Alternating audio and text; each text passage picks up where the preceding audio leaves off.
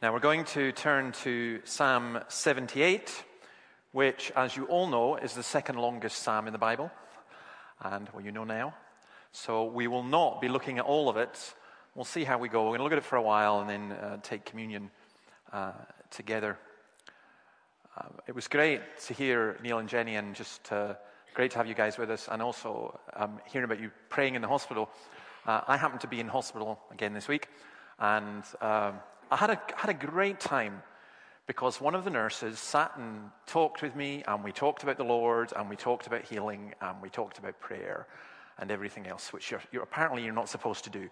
But she was from Zimbabwe, so she didn't care. she was just she was just absolutely lovely, and I just thought it was that was that was real healthcare. What we're going to look at this evening is something that's very, very important to us. And it's very important in God's word here. And it, it is memory. Now, memory is an incredible thing. Uh, as many of you are aware, dementia uh, is increasing in our culture and society. And um, dementia is an awful thing. For those of you who've experienced it, you know it. Because it's an awful thing because it takes away our memory. Now, Psalm seventy-seven, this previous psalm, had spoken about... Um, the fear of memory, and also the tonic of real memory. But when we think about memory, just think how important it is. So think, for example, history or personal memory. Um, I don't know if you've been to see the film Dunkirk. We went to see it, and I, I think these films are important. And I'll tell you why I think they're important, because I think it's important that we remember where we came from. Uh, when Annabelle saw it, it reminded her of her father, who was in the Merchant Navy during the war. Um, you know, these things happened, and it's amazing that as a nation we forget these things so quickly. One of the things that was interesting about the film, and also about other things, is that um, it didn't mention that uh, Winston Churchill called the nation to a day of prayer uh, because the situation was so dire. It's good for us to remember that. I think also... Um, personal things in terms of mem- memory. I was at a funeral on Saturday of my old elder uh, and teacher, Neil MacArthur, who uh, I've known for forty years. And just going to the school and going to his house, the first time I went to his house, I wasn't a Christian, and he prayed, and the chair that he prayed in was still there. And he just sat there, and just uh, and all these memories come into your mind. And it was particularly poignant because Neil had lost his memory in the last couple of years through um, dementia. So memory is really important. Now, one of the most wicked things I've heard ever, I think, I you may think this is not wicked, but I do, I think it's dreadful. Google at one point said that they wanted to do away with memory, that human beings wouldn't need memory because they would have Google. And there's a danger in that. So, for example, children, when you're in school and learning, you may think, well, why do I need to know how to do things? I can just look it up. I can press a button. Well, I'll tell you why it's a dangerous thing, because if you give your memories to somebody else, they're no longer your memories. You're being told what happened, and you don't think about things for yourself. We need memories. Um, It's all very well to have Facebook, and every now and then Facebook comes up, five years ago this happened, ten years ago this happened, and that's quite nice. And it's nice to have the photos. Sometimes it's not so nice, but it's, it's okay. But we need to remember, and we need to reflect, and we need to think. Now that's what this psalm is about. It's, it, it, it appears when you, we read this psalm, It, it appears that it's kind of a little bit like somebody who says, I remember when, and then goes off on a ramble. But it's not a ramble. It's a very structured psalm. Verses one to eight, we'll read in a moment. That's the introduction. Verses nine to eleven are a kind of preface to the first part, which is verses twelve to thirty-nine, um, looking at God's acts. And we, we certainly won't go get beyond that this evening. It's a song about God. It's a song about his deeds and his acts. It's a song that expects us to know and memorize and remember God's history. I know it's a cliche, but I, I, when I became a Christian, I went off to university and studied history at university. And I always remembered history is his story. I mean, I know that's trite, I know it's, but it's still the case. It, it, it is what God does in this world. Across in Psalm seventy-seven and verse eleven, we read this: I will remember the deeds of the Lord. Yes, I will remember your miracles of long ago. I will consider all your works and meditate on all your mighty deeds. Well, let's read verses one to eight. A maskil of Asaph. My people, hear my teaching. Listen to the words of my mouth. I will open my mouth with a parable. I will utter hidden things, things from of old, things we have heard and known. Things our ancestors have told us. We will not hide them from their descendants. We will tell the next generation the praiseworthy deeds of the Lord, his power and the wonders he has done. He decreed statutes for Jacob and established the law in Israel, which he commanded our ancestors to teach their children, so that the next generation would know them, even the children yet to be born, and they in turn would tell their children. Then they would put their trust in God and would not forget his deeds, but would keep his commands. They would not be like their ancestors, a stubborn and rebellious generation, whose hearts were not loyal to God, whose spirits were not faithful to him. Every generation has a duty to pass on its sacred tradition to the next generation, according to the will of God. Now, another big lie that gets told in our culture, and to my utter horror, I know Christians who accept this. They say we have to be neutral and then let our children make up their own minds. So I know parents who'll say, well, if our children want to go to church, they can go. If they don't want to go, we don't want to force them. They don't say that about food. They don't say that about many other things. But it's part of where we're at in our culture that that's, oh, no, no, you can never, you shouldn't, no, you shouldn't do that to children. But children are always being taught things, and it's what they're being taught that the Bible is concerned with. There is no neut- neutrality when you teach your children. It's good to see some boys and girls here, and those of you who are under seven, you're in a great position because your brain's still developing. Apparently after seven, your brain stops. Well, I, I don't know if that's true. My medical knowledge is somewhat limited. But, um, you know, you just, you, you, you when you're young, you just, so many, you're developing so quickly, your, your mind develops. Now's the time to learn. And here's the astonishing thing. Things that you learn now, when you're five and six and seven, eight, nine, ten, eleven, by the time you get to teen years, you're pretty brain dead. But um, the, when you learn these things as a child, you'll be, one day you might be eighty or ninety years old and you'll be remembering them. It really is quite astonishing how the Lord has designed the human mind. And that's why it's important we learn God's word. Deuteronomy six, these commandments that I give you today are to be on your hearts. Impress them on your children. Talk about them when you sit at home and when you walk along the road, when you lie down and when you get up. Tie them as symbols on your hands and bind them on your foreheads. Write them on the doorframes of your houses and on your gates. The psalmist says, I will open my mouth with a parable. It's very interesting. A parable, an illustration from one area of life to apply to spiritual teaching. It was the way that Jesus taught. This verse is quoted in Matthew thirteen, verse thirty-five. So was fulfilled what was spoken through the prophet. I will open my mouth in parables. I will utter hidden things since the creation of the world. Sometimes, uh, just let me say as an aside, in terms of our teaching, we give the impression that it's very didactic and it's, you know, almost scientific and logical and so on. And I, I love that, and it, and it is.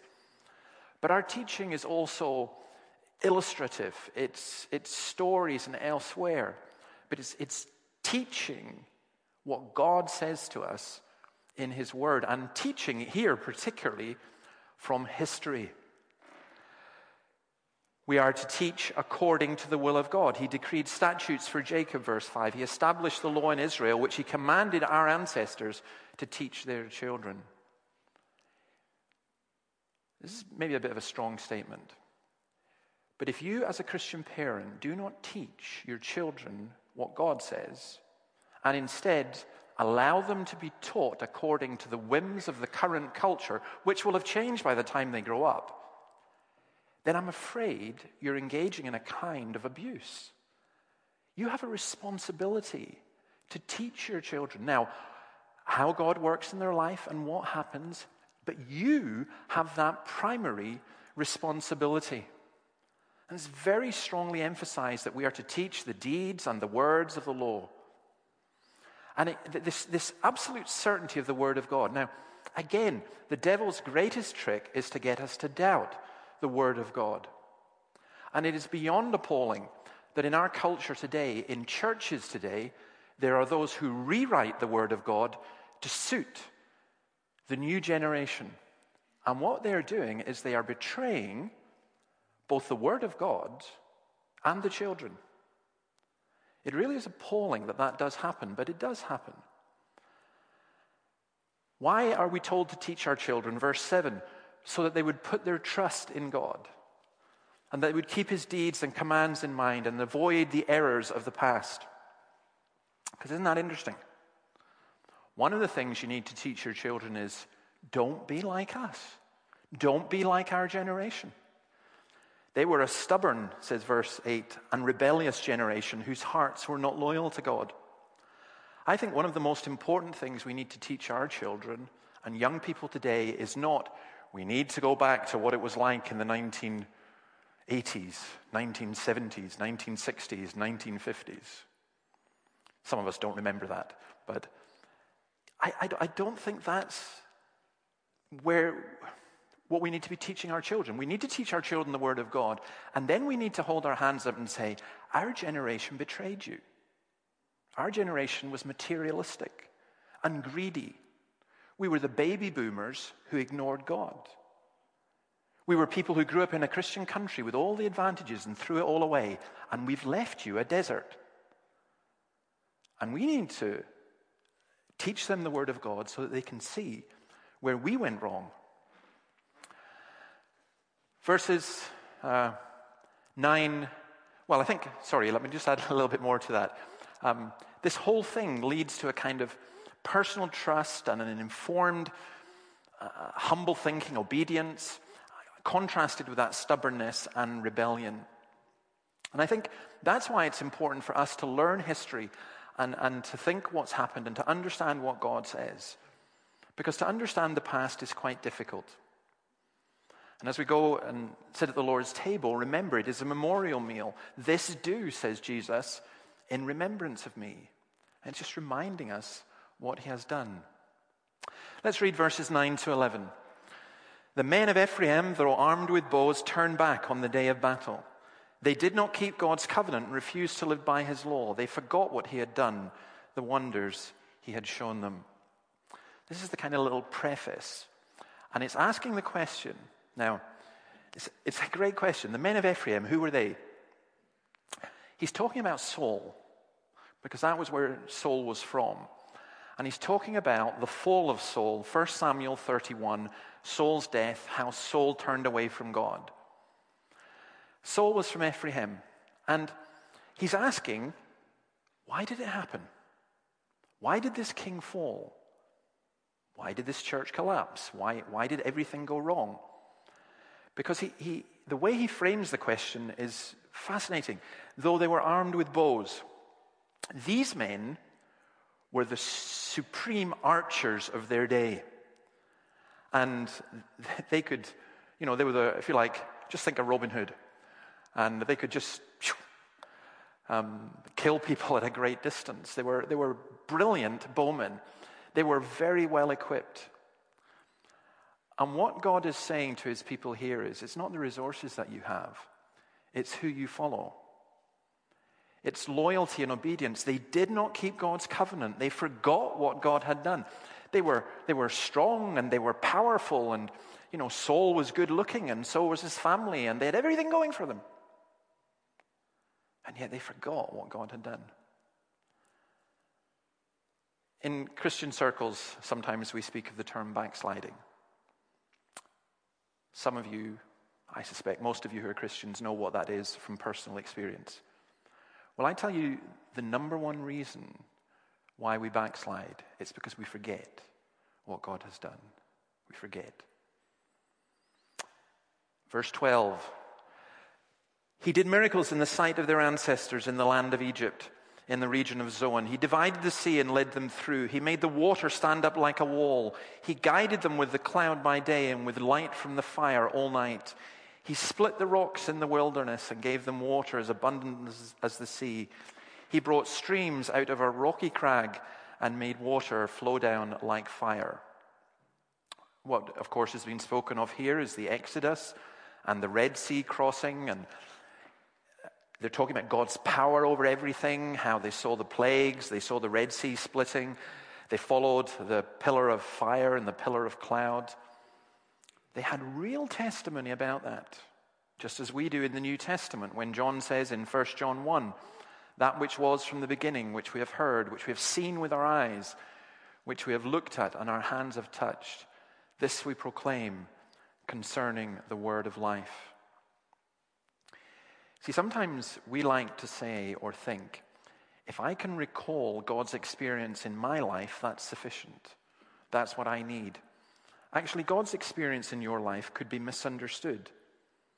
What we need to recall is God's working that's recorded for us in Scripture, which is recorded infallibly. This is what God did, and it's interpreted for us as well.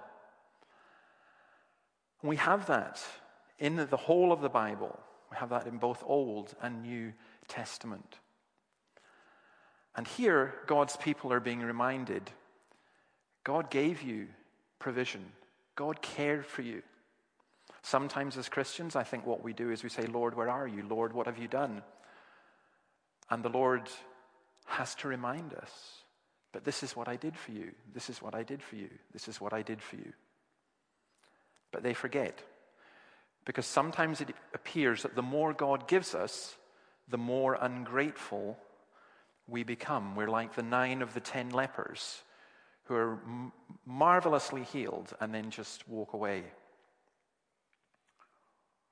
I sometimes wonder if the lack of gratitude is a reason why sometimes we're so joyless. And so what happens from verse seventeen is God's judgment. But they continued to sin against him, rebelling in the wilderness against the Most High. They willfully put God to the test by demanding the food they craved. They spoke against God. They said, can God really spread a table in the wilderness? True, he struck the rock and water gushed out, streams flowed abundantly. But can he also give us bread? Can he supply meat for his people? When the Lord heard them, he was furious. His fire broke out against Jacob, and his wrath rose against Israel, for they did not believe in God or trust in his deliverance. Yet he gave a command to the skies above and opened the doors of the heavens. He rained down manna for the people to eat. He gave them the grain of heaven. Human beings ate the bread of angels. He sent them all the food they could eat. He let loose the east wind from the heavens, and by his power made the south wind blow. He rained meat down on them like dust, birds like sand on the seashore. He made them come down inside their camp, all around their tents. They ate till they were gorged. He had given them what they had craved. But before they turned from what they craved, even while the food was still in their mouths, God's anger rose against them. He put to death the sturdiest among them, cutting down the young men of Israel. In spite of all this, they kept on sinning. In spite of his wonders, they did not believe. So he ended their days in futility and their years in terror.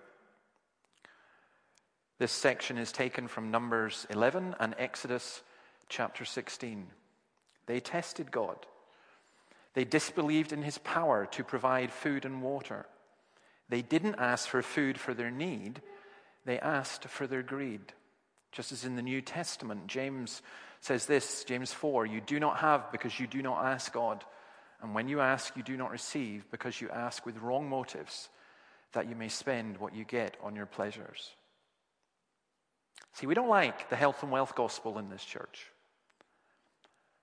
But I think we come very close to it sometimes. Because so often we seek God's blessings, but not God. So I've heard, from you, from some of you, and I've heard from myself.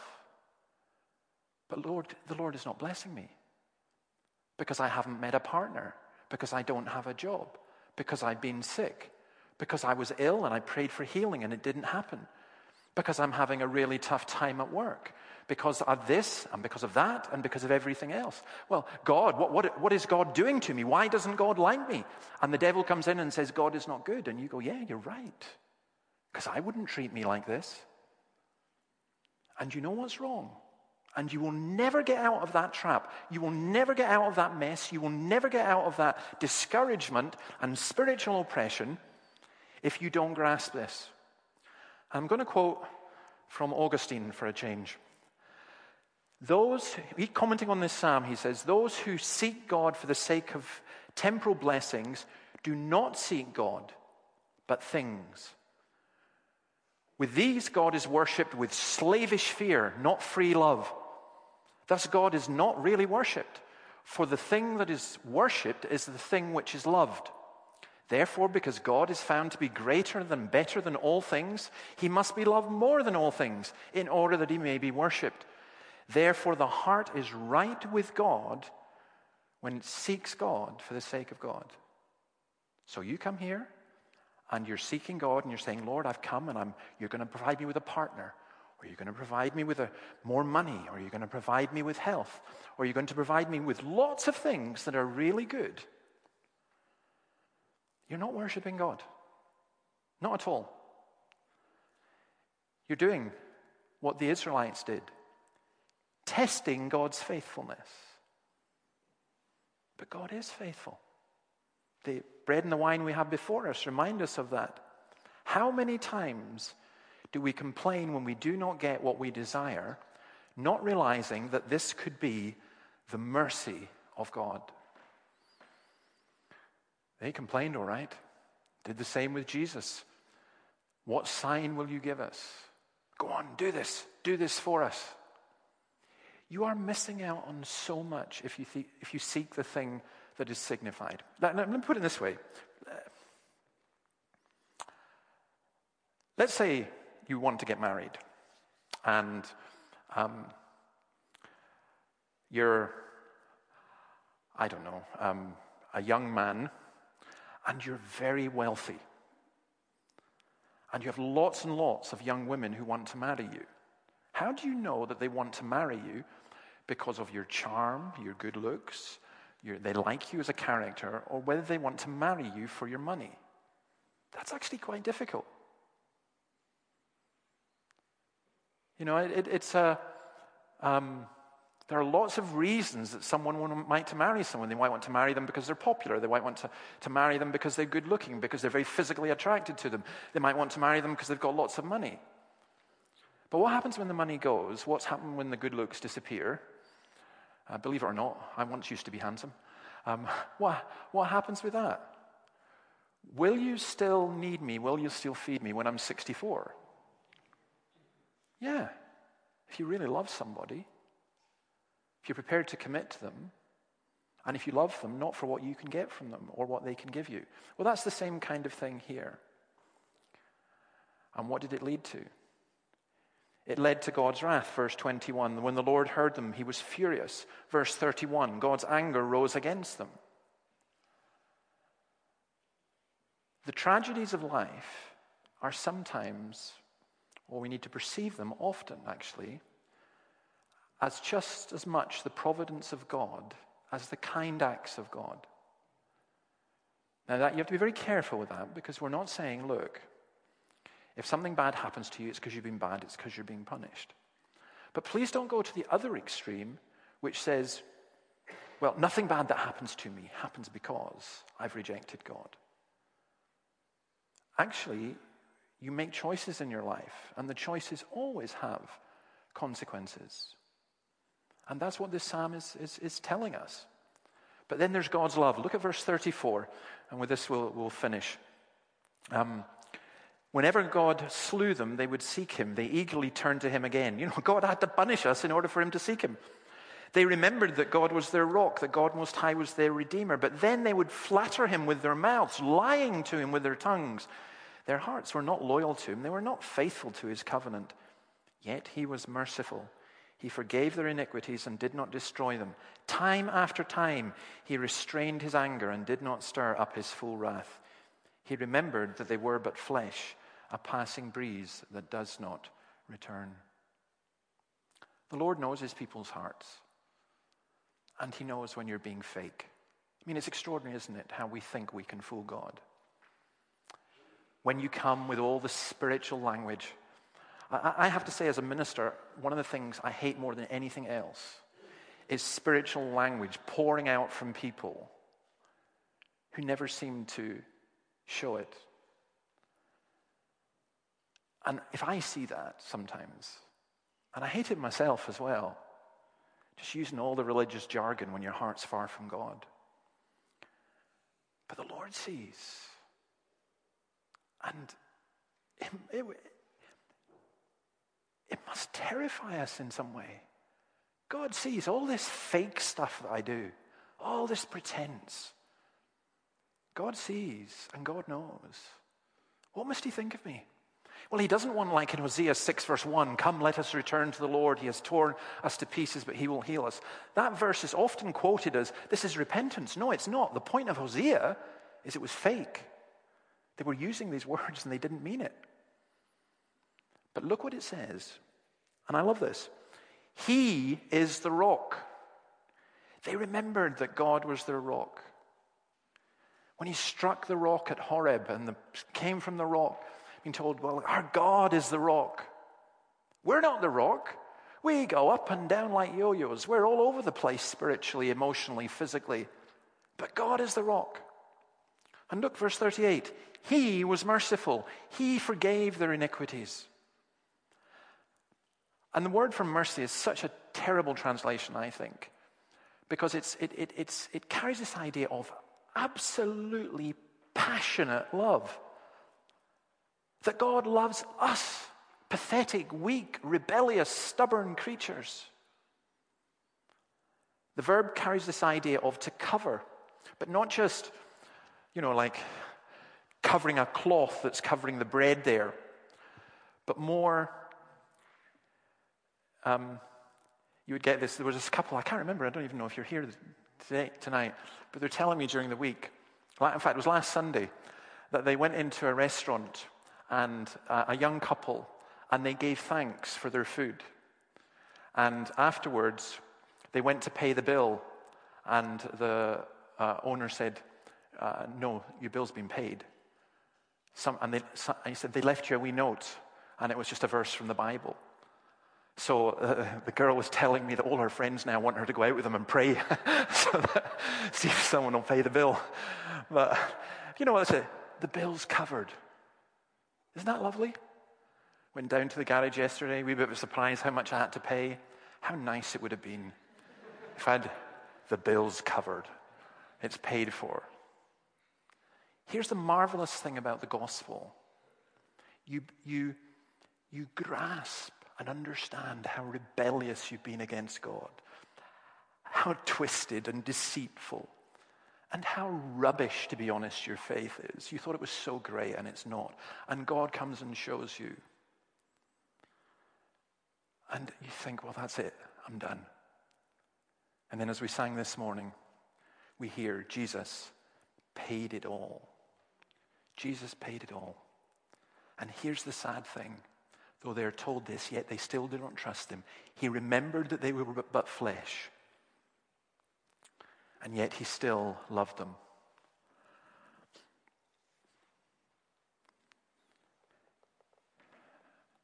Maybe not the best way of thinking of this, but I can't think of it any other way. Sometimes there is a spiritual dementia where we forget and forget and forget what God has done. I mentioned Neil MacArthur. I went to see his widow before the funeral. She told me just a lovely story. Neil's a very, very intelligent man. And for him to lose his mind was for his family an incredibly distressing thing. Except for this. He said she'd be up in bed, and sometimes he wouldn't even recognize her.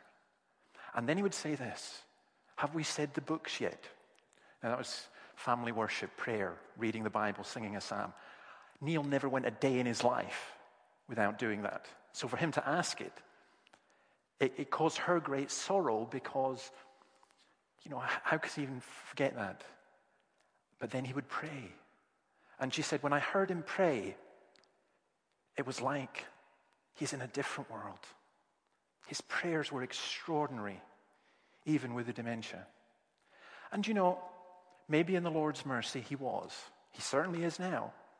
And he certainly has no problems with memory or forgetfulness or anything else. It's funny how we want to cling on in this world, isn't it? We want to hold on to what we've got, and God says, no, no, no. There's so much more. There's so, so much more.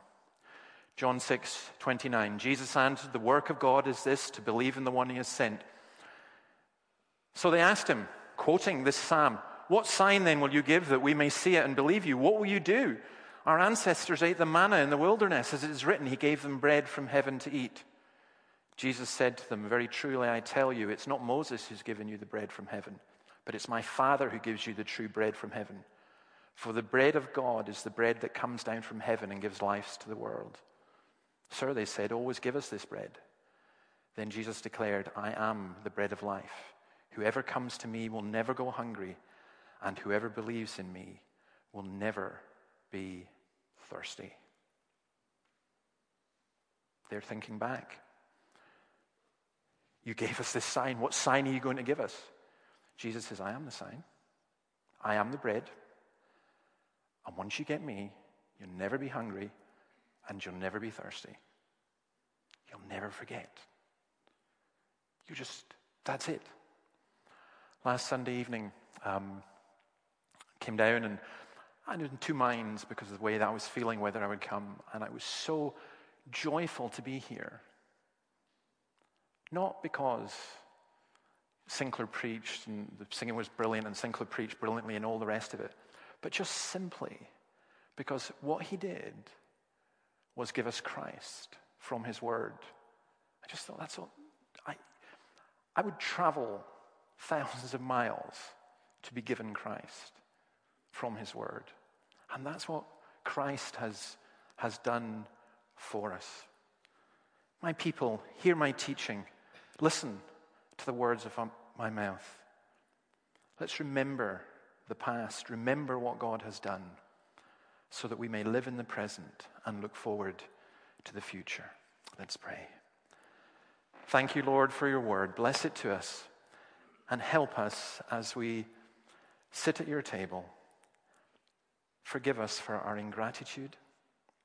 Forgive us, O Lord, for our coldness.